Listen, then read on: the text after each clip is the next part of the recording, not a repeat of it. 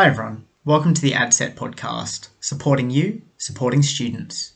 We would like to acknowledge the Aboriginal and Torres Strait Islander peoples who are the traditional custodians of the land on which this recording is taking place. This podcast is the sixth from our series of bite sized sessions 12 at 12 to help you recharge. This session, Permission to be Human, teaches you how to become more comfortable with uncomfortable emotions and the messages they have for us. Make sure you check out our show notes for links to the session recording and presentation slides. Enjoy! What happens when we don't experience positive emotions all the time? And um, if you've joined us for the last few weeks, you know that positive emotions are really important for our well-being. It just kind of makes sense that they are. Um, but just sometimes life's so full of kind of frustrations and hurt or boredom or self-doubt, rejection, failure, loss so they're just an inevitable part of life. So, what happens with those kind of um, emotions? It's actually not possible to be happy all the time. Um, it's not possible, it's not realistic. And those painful or difficult emotions are just such a, a, a part of our life. But rather than think that there's something wrong with us, actually, we need to give ourselves permission to experience some time um, not all the time. Like there's a little bit of debate about how much positive emotions versus negative emotions that we can get through in order to feel happy or just look after our well-being. And the thinking is around about that 80 20, and it's always a good rule of thumb anyway, that 80 20. Um, so if we can kind of aim for that, um, rather than think that we have to get 100% of kind of really feeling great all the time, um, and imagine if you could, you just end up driving everyone around you crazy anyway. Um, so Tal Ben Shahar, I really love his phrase. It's like giving ourselves permission to be human, giving ourselves permission just to feel down sometimes, um, and know that you know nothing's wrong. We're not broken. We can still look after our well-being and have those times that we're feeling down. Um, and in fact, and this is work from Robert Biswas Diener, who talks about when we're comfortable with a whole range of eh, our emotions, both the comfortable ones and the uncomfortable ones, or the negative ones, or the and the positive ones, um, that we actually have a deeper sense of well-being, that we're better learners, that we become more successful in whatever we choose to do. Um, so rather than trying to brush those negative or uncomfortable emotions aside, that we actually learn to kind of see them as part of the experience of being human. And he talks a bit like it's like camping. So when you go camping, you know, you might be sleeping on the uncomfortable mattress and, you know, your food might not be cooked so well and you might be exhausted after a day of hiking. But that's part of the whole experience of camping and you accept that you accept that for that great experience of being outdoors and, and you know, achieving when you cl- do your walk at the end of your um, trek of the day um, as part of the whole experience. So experiencing um, those uncomfortable emotions is part of being whole. And if camping's not your thing, because I actually experience lots of uncomfortable emotions when I'm camping, it might be something else that you do. It might be going to the gym and you experience that bit of uncomfort, or it might be cooking, trying a new recipe, and there's a whole lot of difficult and uncomfortable emotions in that, or it might be like me, kind of setting up my new workstation, getting a new desk up. There was a whole lot of difficult emotions um, and physical strains with that. But it's just part of kind of being whole and know that in that order to get that um, overall feeling of accomplishment that there's part of life. And it's really so rather than think I'm broken, it's not fair, you know, why can't I be happy? I'm not happy all the time. It's just part of being human and it's giving ourselves permission to be that. So Robert Biswas Diener also says that we need that physical um, or psychological agility. So when I use the word agility, what comes to mind? If you want to put it in chat, what comes to mind when you when I use the word agility? Is there a picture that you can see or words that come to mind? Flexibility, yeah, adapt to change, quick to react. So a lot of kind of, you know, agility, flexibility, a quickly um, able to adapt, pivot. And I see um, a gymnast, you know, with that whole lot of agility that they can go on those balance um, bars, balance beams. They can do some cartwheels in the air. The whole flexibility um, and can stretch and bend in all sorts of ways. So if we think of our emotions like that too, so when we're um, um, emotionally agile, that we know that our difficult emotions are part of who we are, and rather than kind of lean away from them, that we um, and and also rather than become worried that we're worried, we become anxious that we're anxious, or we become stressed that we're stressed. We just know um, they're part of who we are, and we see them as data and not as directives. So we see them as a message that um, we might need to take action on something or something that we care about is at stake, um, rather than think we've got to take action. Um, so they're not facts, they're just really kind of data that we can use.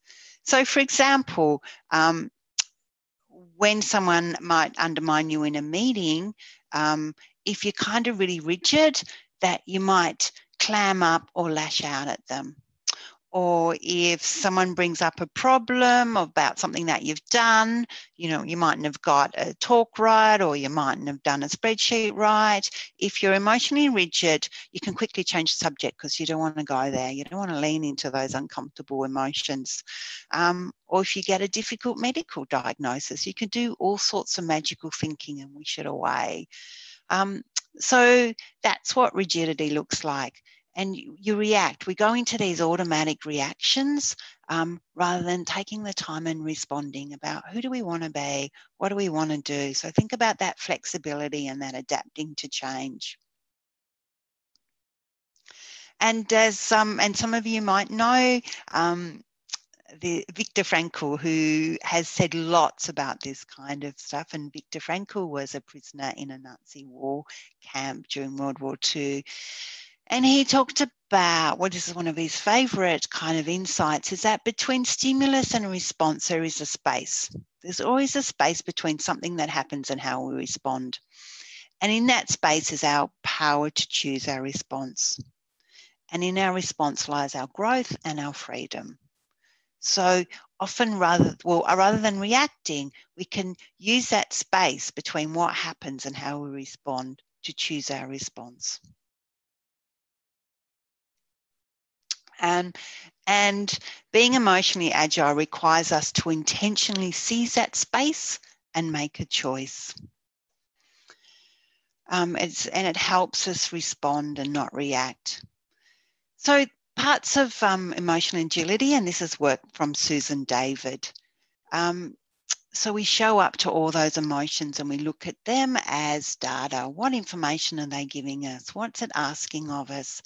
So I want you now to think of something difficult that's happened recently in your life. Not too hard, you know, if you're kind of looking at difficulty, no more than a five out of 10 but something that's happened to you lately could be a family tension, it could have been miscommunication at work, it could have been a bit of a conflict, it could have been something that just didn't go as well as you'd want. Um, and I want you to try and name as specifically as possible the emotions. Now, you don't have to share this in chat. I just want you to reflect on it just for a couple of seconds because that's all we have at our 12 at 12. Um, name your emotions as specifically as you can. And there's this great saying called name and tame. If you name those emotions specifically, um, you're more likely to tame them. So that's the first step, that just showing up to all those emotions and name them. So once you've named your emotion, um, often we say, I am, I am anxious, or I was anxious.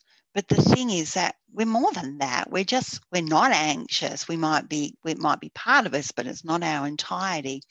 So then stepping out is that next step, creating a bit of a distance between you and your emotions so you're more likely to see them as data.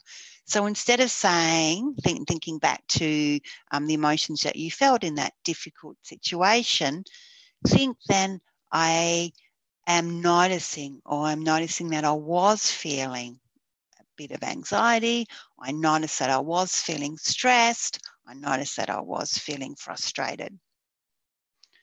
So just that change of saying I was frustrated to saying I am noticing that I was feeling frustrated gives you a little bit of um, of space between you and that emotion, um, and and you're more likely to see it as data and, speci- and, and specifically when you can talk about stress in really nuanced ways by naming up those different emotions that you experience as part of that stress it, it starts to activate your brain to take action and i think we covered that before when we looked at stress and then what you do is you choose, you choose your response. So, how do you choose it? You just base it on your values. So, what matters most to me in this situation? What might be a helpful way to respond? What relationships do I want to build? How do I sh- want to show up and be? So I just want to um, close by giving you a couple of little bits more information. Is that um, it can be helpful also to know that studies suggest that most of us are actually wired for resilience. This is a lot of studies by a guy called George Bonanno that most of us bounce back after six months. So if we're experiencing really difficult emotions, that most of us will naturally bounce back. Um, it won't last forever. The effects won't last forever. So, you know, what, what, um, yeah, it doesn't have to weaken us forever. We can bounce back. And while most of us, like 65, 75% bounce back between, um, after six months, another 15% of us bounce back in another few months after that. And there's just a small percentage of us that need some external help that when, when we get stuck. And some of us not only bounce back, but bounce forward. So we come through it in some way better. It can be hard to know at the time, but if you keep thinking when you're going through these difficulties, how can I get through this better than before? And there's the beauty, it reminds me of that beautiful art of um, precious scars. The Japanese um, terminology for it is kintsugi, which means golden joinery that sometimes when we crack and we come out and we put ourselves together that there is beauty in that that we are that we are stronger in some way that we are wiser in some some way. We might be more compassionate in some way um, and more beautiful in some way. Um, so you know it's bouncing forward and thinking how am i a better person for what happened to me? Not that we never wanted it to happen in the first place, nor would we want to happen again. But because it happened, because we experienced that really difficult time, that I have come out of it in some way more better. And there could be lots of people that you know in your life that have come through things some way better. And that's all because I've run out of time.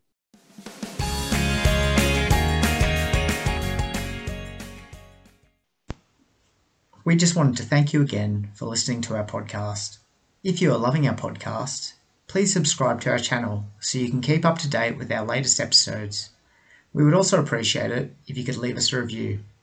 If you're after more great content, you can head over to our socials and website www.adcet.edu.au.